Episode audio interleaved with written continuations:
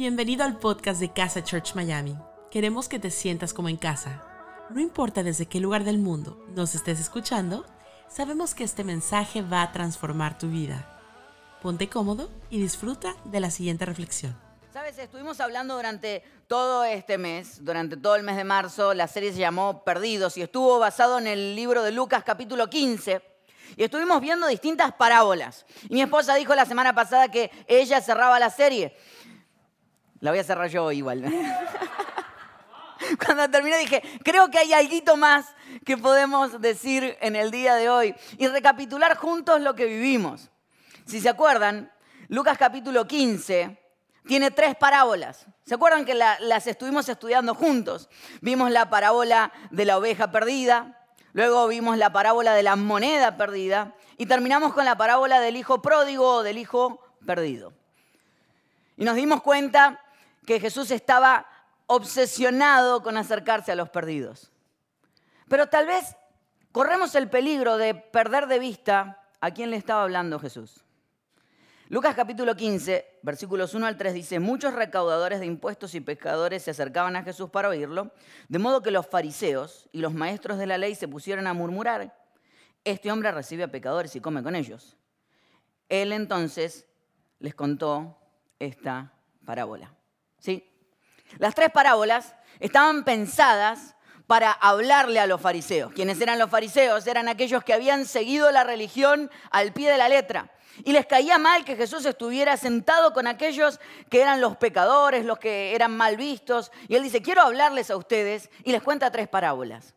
Y en la parábola del hijo pródigo, cuando termina, hay un momento que está dedicada al hijo mayor. ¿Se dan cuenta?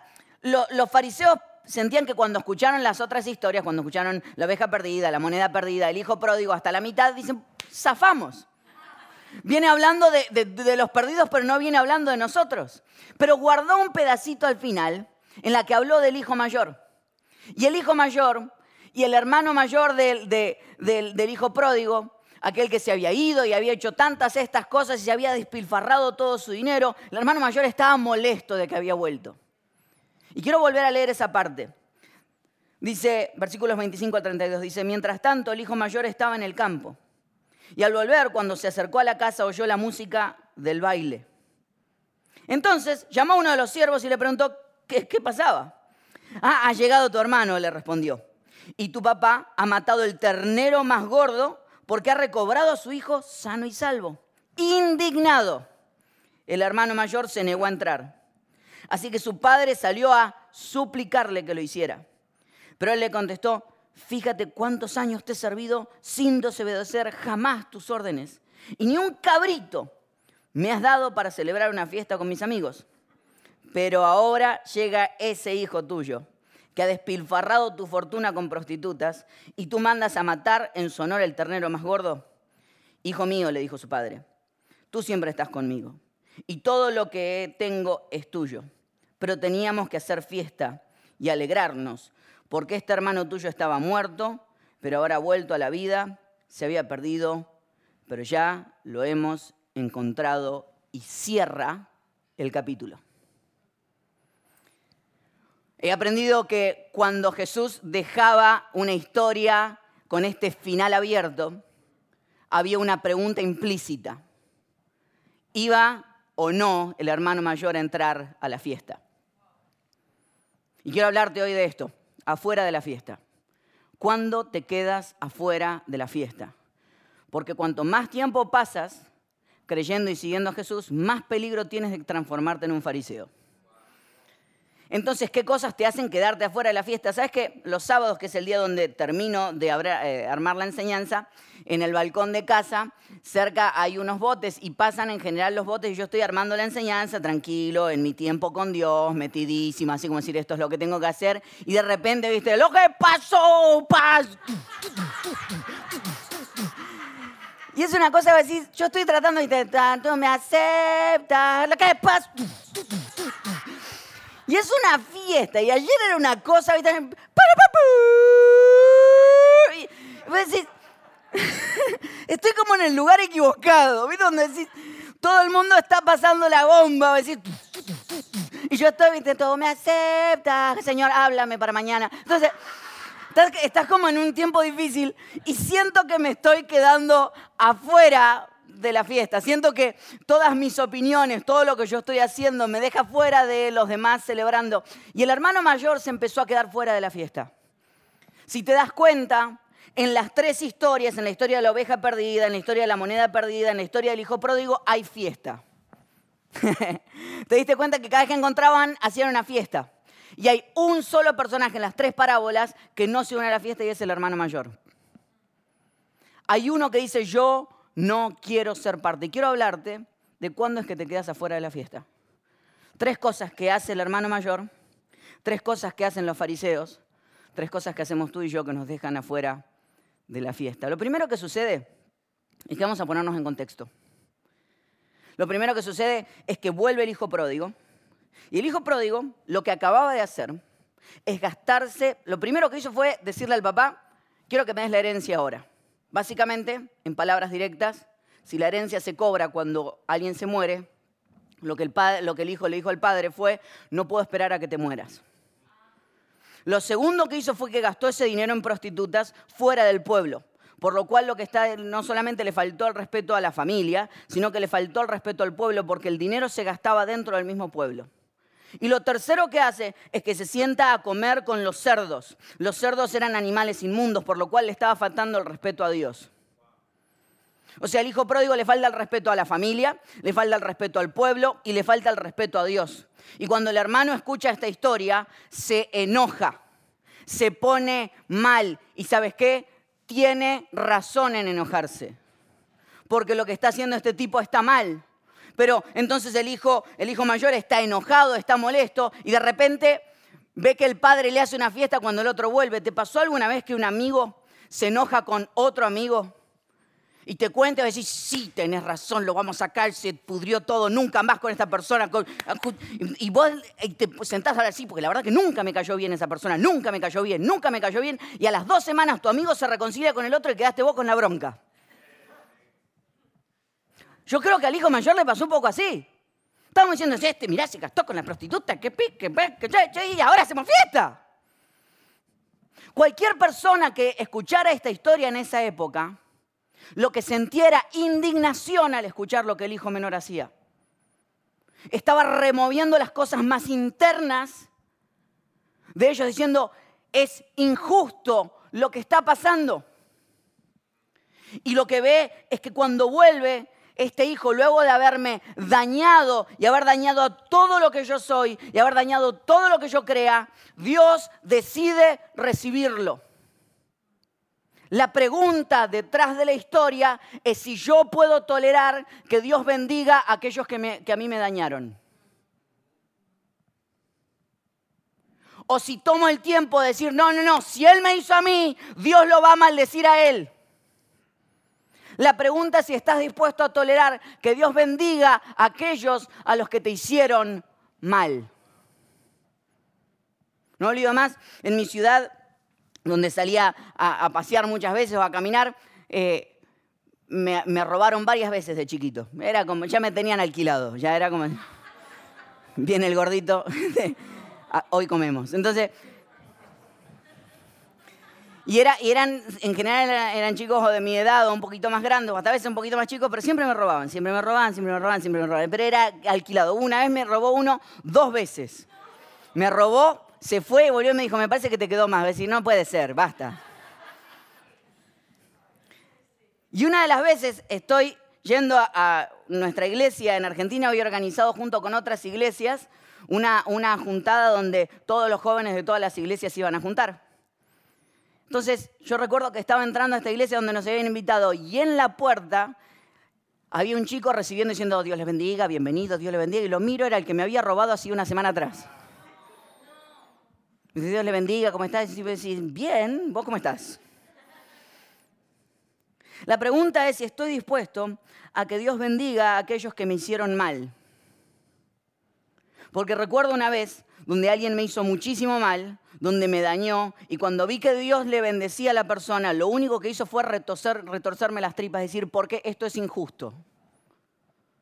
Esta semana, entrando a, un canal uno de los, eh, un, buque que llevaba cantidad de, containers, quedó trabado. Esta es la foto del buque que quedó en el, quedó que se utilizó y se transformó en grandes memes que utilizaban como el buque, como decir todo lo que tengo que estudiar y la excavadora, mis ganas de hacerlo. ¿no? Era como, era como que encontraban las maneras de, explicar y hacer reír. Este buque quedó trabado en, este, en todo este canal y la cantidad de barcos que están trabados.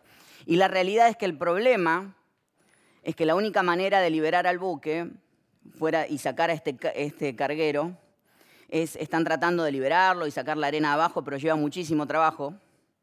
Pero la realidad es que todos sabemos que lo más fácil sería sacarle toda la carga que tiene encima, que quiero mostrarle una foto, es la carga que tiene encima todo este carguero, ¿no? Claro, lo que pasa es que tirar la carga es sacar cantidad de cosas que tienen dinero y sería una locura y nadie lo está ni siquiera evaluando. Porque es más fácil hacer todo el trabajo por abajo cuando todos sabemos que el trabajo más fácil es sacarte la carga encima. Y a veces que somos así, trabamos los canales de bendición de Dios para otras personas porque estamos llenos de resentimiento y hacemos todo el trabajo de que alguien saque debajo de nosotros la tierra que está debajo, cuando en realidad sabemos que la manera más fácil de hacer que la bendición de Dios vuelva a fluir a través de nosotros es sacar toda la carga de aquellas cosas que no perdonamos.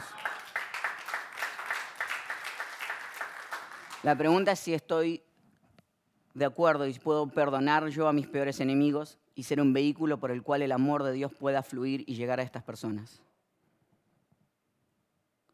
La pregunta es si me puedo salir del medio.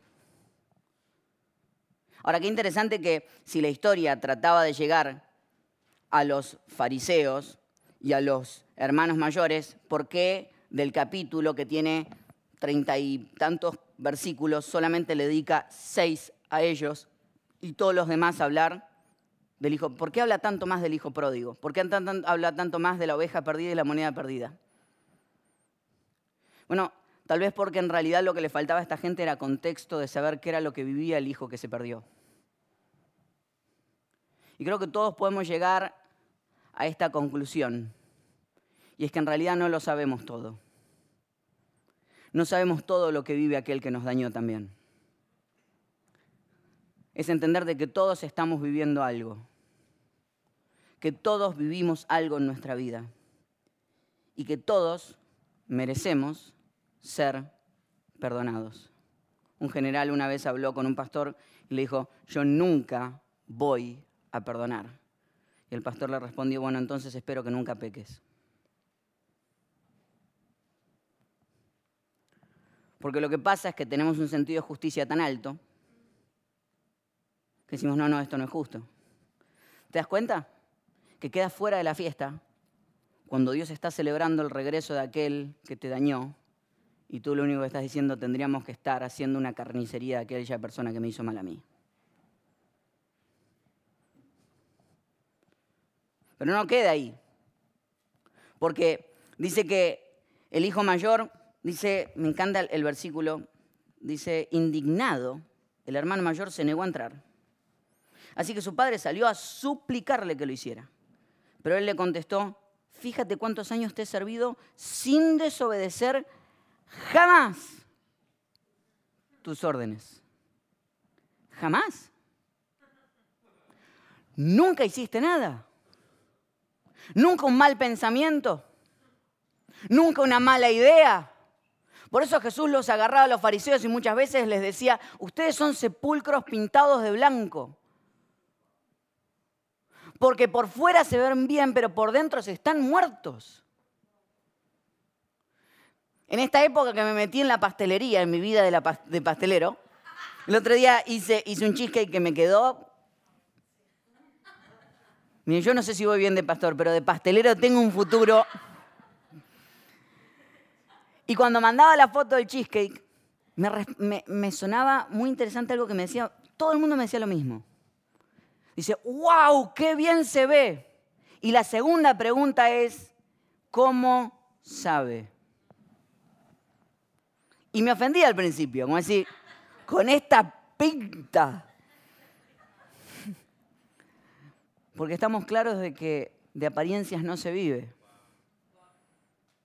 que en realidad está en el sabor interno, la realidad de las cosas que están pasando. Y Jesús le dice, ustedes son hipócritas, porque aprendieron a maquillar por fuera las cosas, pero nunca a reconocer aquellas cosas que están viviendo por dentro. Y lo peor es que están atados a esa falsa hipocresía, a esa falsa perfección que tienen y no le pueden decir a la gente las cosas que están viviendo. Dice que los fariseos leían la Biblia para confirmar lo que ya creían. O sea, leían la Biblia y cuando la leían, aplaudían en el servicio solamente cuando la enseñanza les caía bien. Pero cuando la enseñanza hablaba de preguntarnos si podemos tolerar que Dios bendiga a aquellos que me maldicen, estábamos dispuestos a hacer silencio. Perdón, estaban los fariseos dispuestos a hacer silencio. Porque leo la Biblia, ellos leen la Biblia esperando confirmar lo que ya creen. Y voy a la iglesia a que me digan lo mismo, porque la Biblia es una pluma. No, no, no, la Biblia de sí misma, dice de sí misma que es una espada de doble filo. Cada vez que la leo me corta. No hay manera. Cuando paso por ahí necesito transformarme en una mejor persona. Mi pregunta es, ¿cuándo fue la última vez que reconociste que estabas equivocado? Porque te quedas afuera cuando no perdonas, pero te quedas afuera cuando no pides perdón. Te quedas afuera cuando no estás dispuesto a decirle a los demás, perdón por lo que hice. Había un pastor que a mí me fascina, una de las cosas que él hablaba, y él decía que cuando la gente iba llegando a la iglesia y él se dio cuenta que estaban creciendo mucho, que estaban haciendo muchas cosas, y, se dio cuenta por la ventana de, su oficina que la gente cuando llegaba al estacionamiento, al parqueo, maltrataba a las personas que estaban en el parqueo.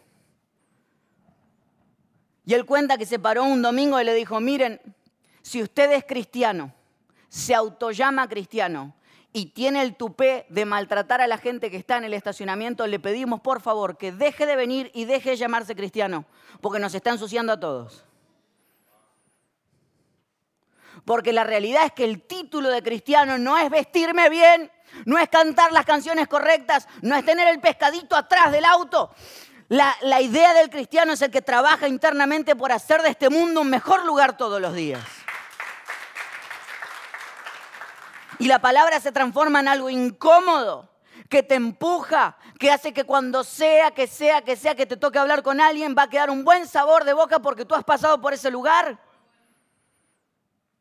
Y yo quiero que cuando la gente nos vea y diga, ellos deben ser de casa seguramente. O mejor dicho, que cuando nos vean digan, ellos son cristianos. De hecho, Hace un tiempo cuando cambiamos el nombre de la iglesia que se llamaba Casa de Jesús y le dejamos solamente la palabra casa, la gente dice, ay, ahora que no somos cristianos. No, le dije, yo prefiero que la gente diga que somos cristianos, no por el nombre que tenemos, sino por cómo actuamos. Que la gente pase y diga, ellos deben ser de Jesús. Mi pregunta es, ¿cuándo fue la última vez que pediste perdón? ¿Cuándo fue la última vez que hablaste con la persona y le dijiste, sabes qué? Me equivoqué, estuve mal, te traté mal, no hice lo que tenía que hacer. Y me pareció algo tan interesante, porque tardamos tanto en pedir perdón. Y el primero soy yo, ¿eh? No, no, yo para pedir perdón soy duro, durísimo. Y he tenido que aprender. Para que pida perdón, tengo, tengo que quedar tirado en el piso y me tenés que rematar en el piso. Tres, cuatro tiros. Pum, pum, pum, pum. Y te descuidas y son como la cucaracha. Empiezo a moverte cuando te vas, digo... Mm. Te fuiste y empiezo otra vez. No, no, bueno, en realidad yo no lo quise decir así. No, así. Ya lo maté. Así.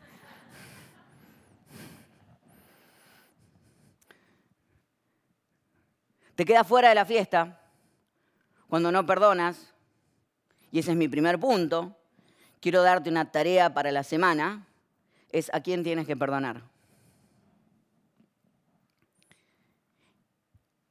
Te quedas afuera de la fiesta cuando no pides perdón, y esta es la tarea para la semana.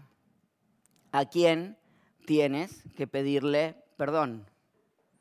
No, si yo no, a nadie, imposible. La Biblia dice en el libro de Santiago que todos ofendemos muchas veces. Si todos ofendemos muchas veces, significa que todos tenemos que pedir perdón muchas veces. Entonces no hay manera. No hay manera. te quedas fuera de la fiesta cuando no perdonas, te quedas fuera de la fiesta cuando no pides perdón, y con esto quiero ir terminando, pero te quedas fuera de la fiesta cuando no te sientes perdonado. Los fariseos eran tan malas personas que ¿sabes qué hacían? Oraban todos los días. Leían la Biblia todos los días. No, no, no la leían, la estudiaban. Ayunaban y ofrendaban. Esa era la descripción de un fariseo. Pero la clave está acá. El versículo 29 dice, fíjate cuántos años te he servido sin desobedecer jamás tus órdenes y ni un cabrito me has dado para celebrar una fiesta con mis amigos. ¿Sabes que la palabra servido ahí en realidad viene del griego esclavo? El hermano mayor hacía todo lo que hacía porque se sentía un esclavo. Oraba, leía la Biblia, ofrendaba, ayunaba porque se sentía obligado a hacerlo. Y a mí me encanta cuando Jesús dice, no, no, no, yo no quiero tu exterior, yo quiero tu interior. No son las acciones por fuera las que te definen, son lo que tienes en el alma y en el corazón. Domingo de Ramos, sí, Domingo de Ramos. Domingo de Ramos, donde Jesús estaba entrando a la ciudad y la gente gritaba a su favor. Sí, Él es el Salvador, Él es el Mesías. Una semana después lo iban a crucificar. Y cuando lo escuchamos decir, claro, esa gente, si somos todos iguales. Cuando Jesús es el que queremos que sea, tiramos las palmas, domingo de ramos. Pero cuando las cosas se cambiaron y hay que perdonar al que a mí no me gusta perdonar, entonces lo crucifico. No soy mejor que ellos. Y hago cosas por tratar de ser perdonado cuando no es la idea. Porque ellos se sentían obligados, se sentían esclavos. Tan esclavos se sentían que cuando el hijo mayor viene a reclamarle al padre y vio que había, acababan de matar un ternero gordo para el otro, viene y le pide un cabrito. Teniendo la posibilidad de pedir un ternero, a la hora de reclamar, reclamó por menos. Porque el que se siente esclavo no entendió que Dios no tiene esclavos, Dios tiene hijos. Que mi tarea no es vivir todos los días amargado por lo que me toca hacer y lo que, no puedo hacer y lo que no dije y lo que dejé de hacer, sino sentirme hijo de Dios. Y entender que cuando soy hijo tengo acceso a todo. ¿Sabes? Tengo unos amigos que tienen una hija que se llama Frida. Y esta semana pusieron en Instagram este video. Y quiero mostrarles el video que pusieron. Ay, qué rico, ¿verdad? Feliz cumpleaños, mami.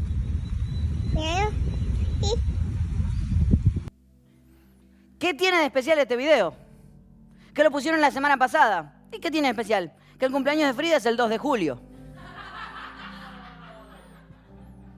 Entonces yo le pregunto, ¿pero, ¿pero qué pasó?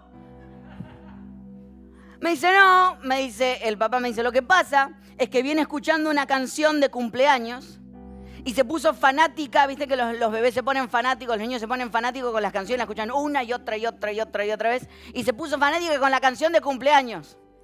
Entonces dice que tienen a Alexa y cada tanto le dice, Alexa, cumpleaños, y Alexa le canta el feliz cumpleaños todos los días.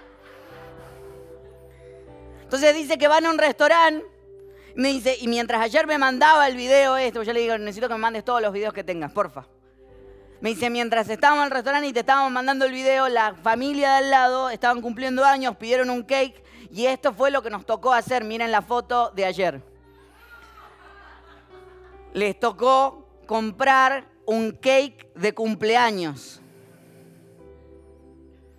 ¿Por qué Frida decide celebrar su cumpleaños cuando quiere? Porque es hija. Y como sabe que es hija, tiene todo el derecho de celebrar todas las veces que quiera. No necesita esperar ocasiones especiales. Sabe que cuando mire otro cake, el padre va a decir, acá viene el cake que quieres mi hija. Cuando te sientes hijo de Dios, no estás esperando para vivir una vida amargada, encerrado, guardado. Amas a todos, cuidas a todos, proteges a todos y celebras cada vez que puedes. Yo quiero que en casa haya una cultura de celebración de fiesta. La fiesta en el cielo es algo muy serio. Eso es lo que nos decía el capítulo 15. Hay fiesta todo el tiempo. Y por alguna rara razón los cristianos somos considerados como los aburridos de la fiesta cuando Jesús era el que venía hablando que todo el tiempo había que hacer fiesta. Porque el que se siente hijo de Dios no espera ocasiones especiales para celebrar celebra todo el tiempo. Ama todo el tiempo. Abraza todo el tiempo. Pero no solamente eso. Porque la palabra de te he servido no solamente sirve como esclavo, sirve como empleado también. Y dice que cuando Dios creó los cielos y la tierra, puso al hombre y la mujer y les dijo, multipliquen, hagan que todo crezca, avancen cada detalle de este lugar. O sea, los puso a trabajar en este mundo para hacer de este mundo un mejor lugar. Lo que pasa es que Dios no tiene esclavos, Dios tiene hijos, pero Dios no tiene empleados, tiene socios. No eres un empleado de Dios. No trabajas para Dios, trabajas con Dios eres socio de Él en la mejoría de este mundo. Estás en esta tierra porque fuiste llamado a hacer de que este lugar sea un mejor lugar. Y cuando un cristiano entiende que es hijo y celebra cada vez que le toca celebrar, ama cada vez que le toca amar, lleva esa fiesta a todos lugares. Y en realidad lo que ellos hablaban, hablaban de una, en, Jesús y todos sus discípulos empezaron a hablar de una nueva humanidad una nueva humanidad que tuviera la capacidad de reclamar a las personas que habían sido heridas, una nueva humanidad que tuviera la capacidad de amar a aquellos que nunca habían sido amados, una nueva humanidad que tuviera la capacidad de acercarse a aquellos que estaban en los extremos de la vida, una nueva humanidad de personas que estuvieran dispuestos a vivir como Jesús había vivido en la tierra. Una nueva humanidad que no se llamaban ni siquiera cristianos, se llamaban humanos que vivían tal cual y como Dios había soñado que vivieran. Y cuando un cristiano vive así y entendió que todo es un templo, que todo es una fiesta, que la vida fue llamada para que donde sea que estés el ambiente cambie, pasan cosas como lo que pasó ayer con todo el equipo de casa, que mientras yo estaba terminando de preparar la enseñanza, y en el barco estaban los de lo que pasó. El equipo de casa fue a visitar a un centro de mujeres que han sido víctimas de violencia, que han estado en la calle. Algunas han perdido a sus hijos por crisis, otras tienen problemas mentales. Y estaban en el medio de ese lugar hablando con gente que tal vez lo perdió todo. Entonces, mientras yo estaba preparando, le escribo a mi esposa y le digo, ¿cómo va todo? Porque Marce, que mi esposa tiene un corazón gigante y, de ella nacen este tipo de cosas. Nuestra iglesia tiene un corazón de generosidad y de amor porque la tenemos a ella dentro del equipo. Esa es ella, que tiene esos, esos detalles que va a todos lados. Y digo, ¿cómo va? Va todo muy bien, va todo muy bien.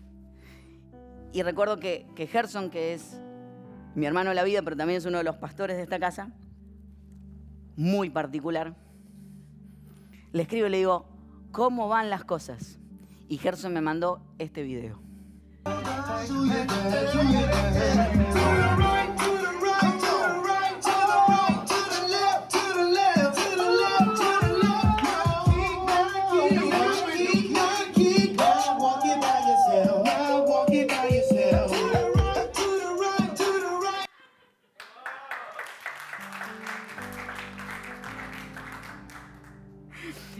En el bote y en el centro de mujeres abusadas había fiesta. Y los encargados de llevar la fiesta de un lugar al otro fueron los cristianos. Y esa es la iglesia que somos. Una iglesia que celebra con aquellos que están en la tristeza y cuando vuelven y cuando están siendo la parte de sanidad somos los que llevamos el amor a esas personas y lo expresamos con lo más puro, decir, si quieres bailar, vamos a bailar contigo. Si quieres celebrar, vamos a celebrar contigo. Yo espero que entendamos de que nuestra tarea es no quedarnos nunca fuera de la fiesta. Y que nos quedamos afuera de la fiesta cuando no perdonamos. Tarea para esta semana. Descarga el carguero. ¿A quién te toca perdonar? Nos quedamos afuera de la fiesta cuando no pedimos perdón.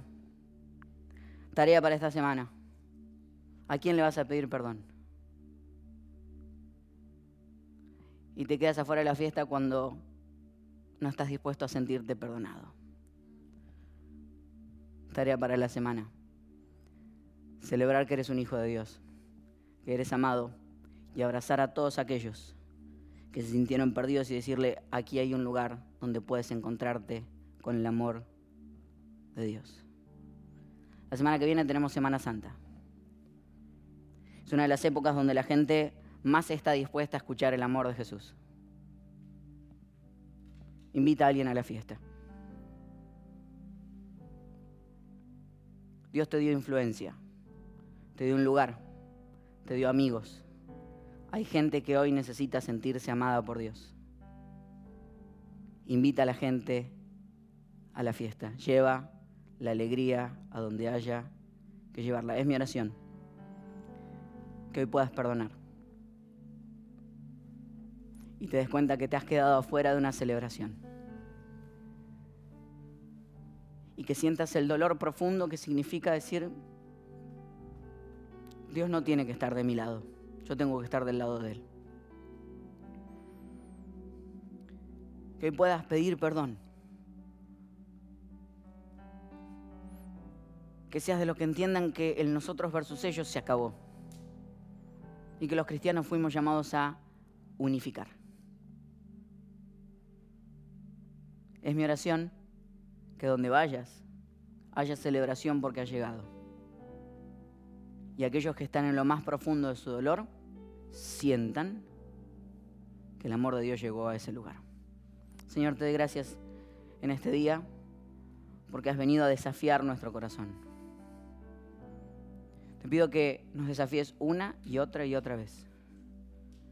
Que tienes permiso de ofendernos, de sacarnos de nuestros lugares cómodos, de enseñarnos que tenemos que salir de la cuestión del nosotros versus ellos, de abandonar los espacios de víctima, entender de que nos toca perdonar, entender que nos toca pedir perdón, pero por sobre todo fuimos llamados a ser hijos tuyos y eso es lo que celebramos. Mira, yo te pido que hoy pongas un extra de misericordia en nuestro corazón, que seamos conocidos por ser tus hijos y que seamos conocidos por ser aquellos que aman aún mucho más de lo que se debe hacer, porque tú nos has amado de la misma manera. Señor, desafío a los corazones de mis amigos que hoy están mirando. A que tomen los pasos que tengan que tomar para sanar, para amar, para avanzar y por sobre todo para celebrar que somos hijos tuyos. En el nombre de Jesús, amén y amén. Y si esta es tu primera vez con nosotros, yo quiero desafiarte, la palabra desafío es fuerte, quiero invitarte a que hoy puedas abrirle tu corazón a Jesús. Es que es cierto. Hay veces que hay gente que puede haberte herido o, han tirado juicios sobre tu vida o han dicho cosas. Y hay gente que se muestra muy perfecta. No te dejes engañar por algunas carillas que ves por aquí. Hemos aprendido, llevamos más tiempo en esto. Pero tenemos los mismos problemas, las mismas cosas internas. Y en esta casa lo que hemos aprendido es que ponemos el corazón ahí afuera, entendemos que Dios nos ama de la misma manera y tenemos una relación con Él. Y a eso quiero invitarte, a que hoy tengas una relación con Jesús. ¿Escuchaste bien? No te quiero invitar a cambiar de religión, quédate con la religión que quieras, pero sí quiero invitarte a tener una relación con Jesús. Lo que menos necesita este mundo es una división más. Pero lo que más necesitamos es gente que se acerque a Jesús de corazón. Se sienta perdonada e invitada a la fiesta. Porque al final todos estamos peleando con nuestras cosas internas. Pero qué mejor hacerla con alguien que me ama tal cual y como soy. Por eso si estás dispuesto a abrirle tu corazón a Jesús, cuando yo diga tres, Vas a escribir en el chat, Jesús, te necesito. Uno, Dios te estaba buscando y tú lo sabes. No llegaste aquí por casualidad. Dos, esto no tiene que ver con las personas que están a tu derecha, a tu izquierda, las historias que has escuchado alguna vez. Esto tiene que ver directamente con la historia que Jesús quiere escribir contigo. Si estás dispuesto a tener una relación con Jesús, a empezar una relación con Jesús hoy, yo te invito a que escribas en el chat, Jesús, te necesito a la una, a las dos y a las tres. Este es el momento de hacerlo. Este es el momento de hacerlo. Este es el momento de hacerlo. Y mientras el chat se inunda de personas diciéndolo, quiero tomarme el tiempo a que podamos cerrar nuestros ojos por un momento nada más. Y quiero guiarte en esta primera conversación con Jesús. Vas a tener muchas, pero yo me voy a encargar de esta primera conversación. Entonces yo voy a hablar y tú vas a repetir mi oración. Y le vamos a decir, Señor Jesús, te abro mi corazón te pido perdón por mis errores y recibo tu amor. Dile simplemente, Jesús, te necesito. En el nombre de Jesús, amén. Y Le damos un fuerte aplauso a las personas que tomaron esta edición en el día de hoy. Gracias por habernos acompañado en esta enseñanza de Casa Church Miami. Esperamos que haya sido de mucha ayuda te invitamos a que lo compartas en tus redes sociales y que nos dejes tus comentarios. Para más información de nuestras actividades o para conocer más de nuestra iglesia, puedes ingresar en casachurch.miami y seguirnos en nuestras redes sociales. Antes de despedirnos queremos declarar bendición sobre tu vida. Que el Señor te bendiga y te guarde, que haga resplandecer su rostro sobre ti, que tenga de ti y de nosotros misericordia y que ponga en tu vida paz. Gracias por habernos acompañado en esta enseñanza de Casa Church Miami. Esperamos que haya sido de mucha ayuda. Te invitamos a que lo compartas en tus redes y a que nos dejes tus comentarios. Para más información de nuestras actividades o para conocer más de nuestra iglesia, puedes ingresar en casachurch.miami y seguirnos por todas nuestras redes sociales. Antes de despedirnos, queremos declarar bendición sobre tu vida. Que el Señor te bendiga y te guarde que haga resplandecer su rostro sobre ti, que tenga de ti y de nosotros misericordia, y que ponga en tu vida paz.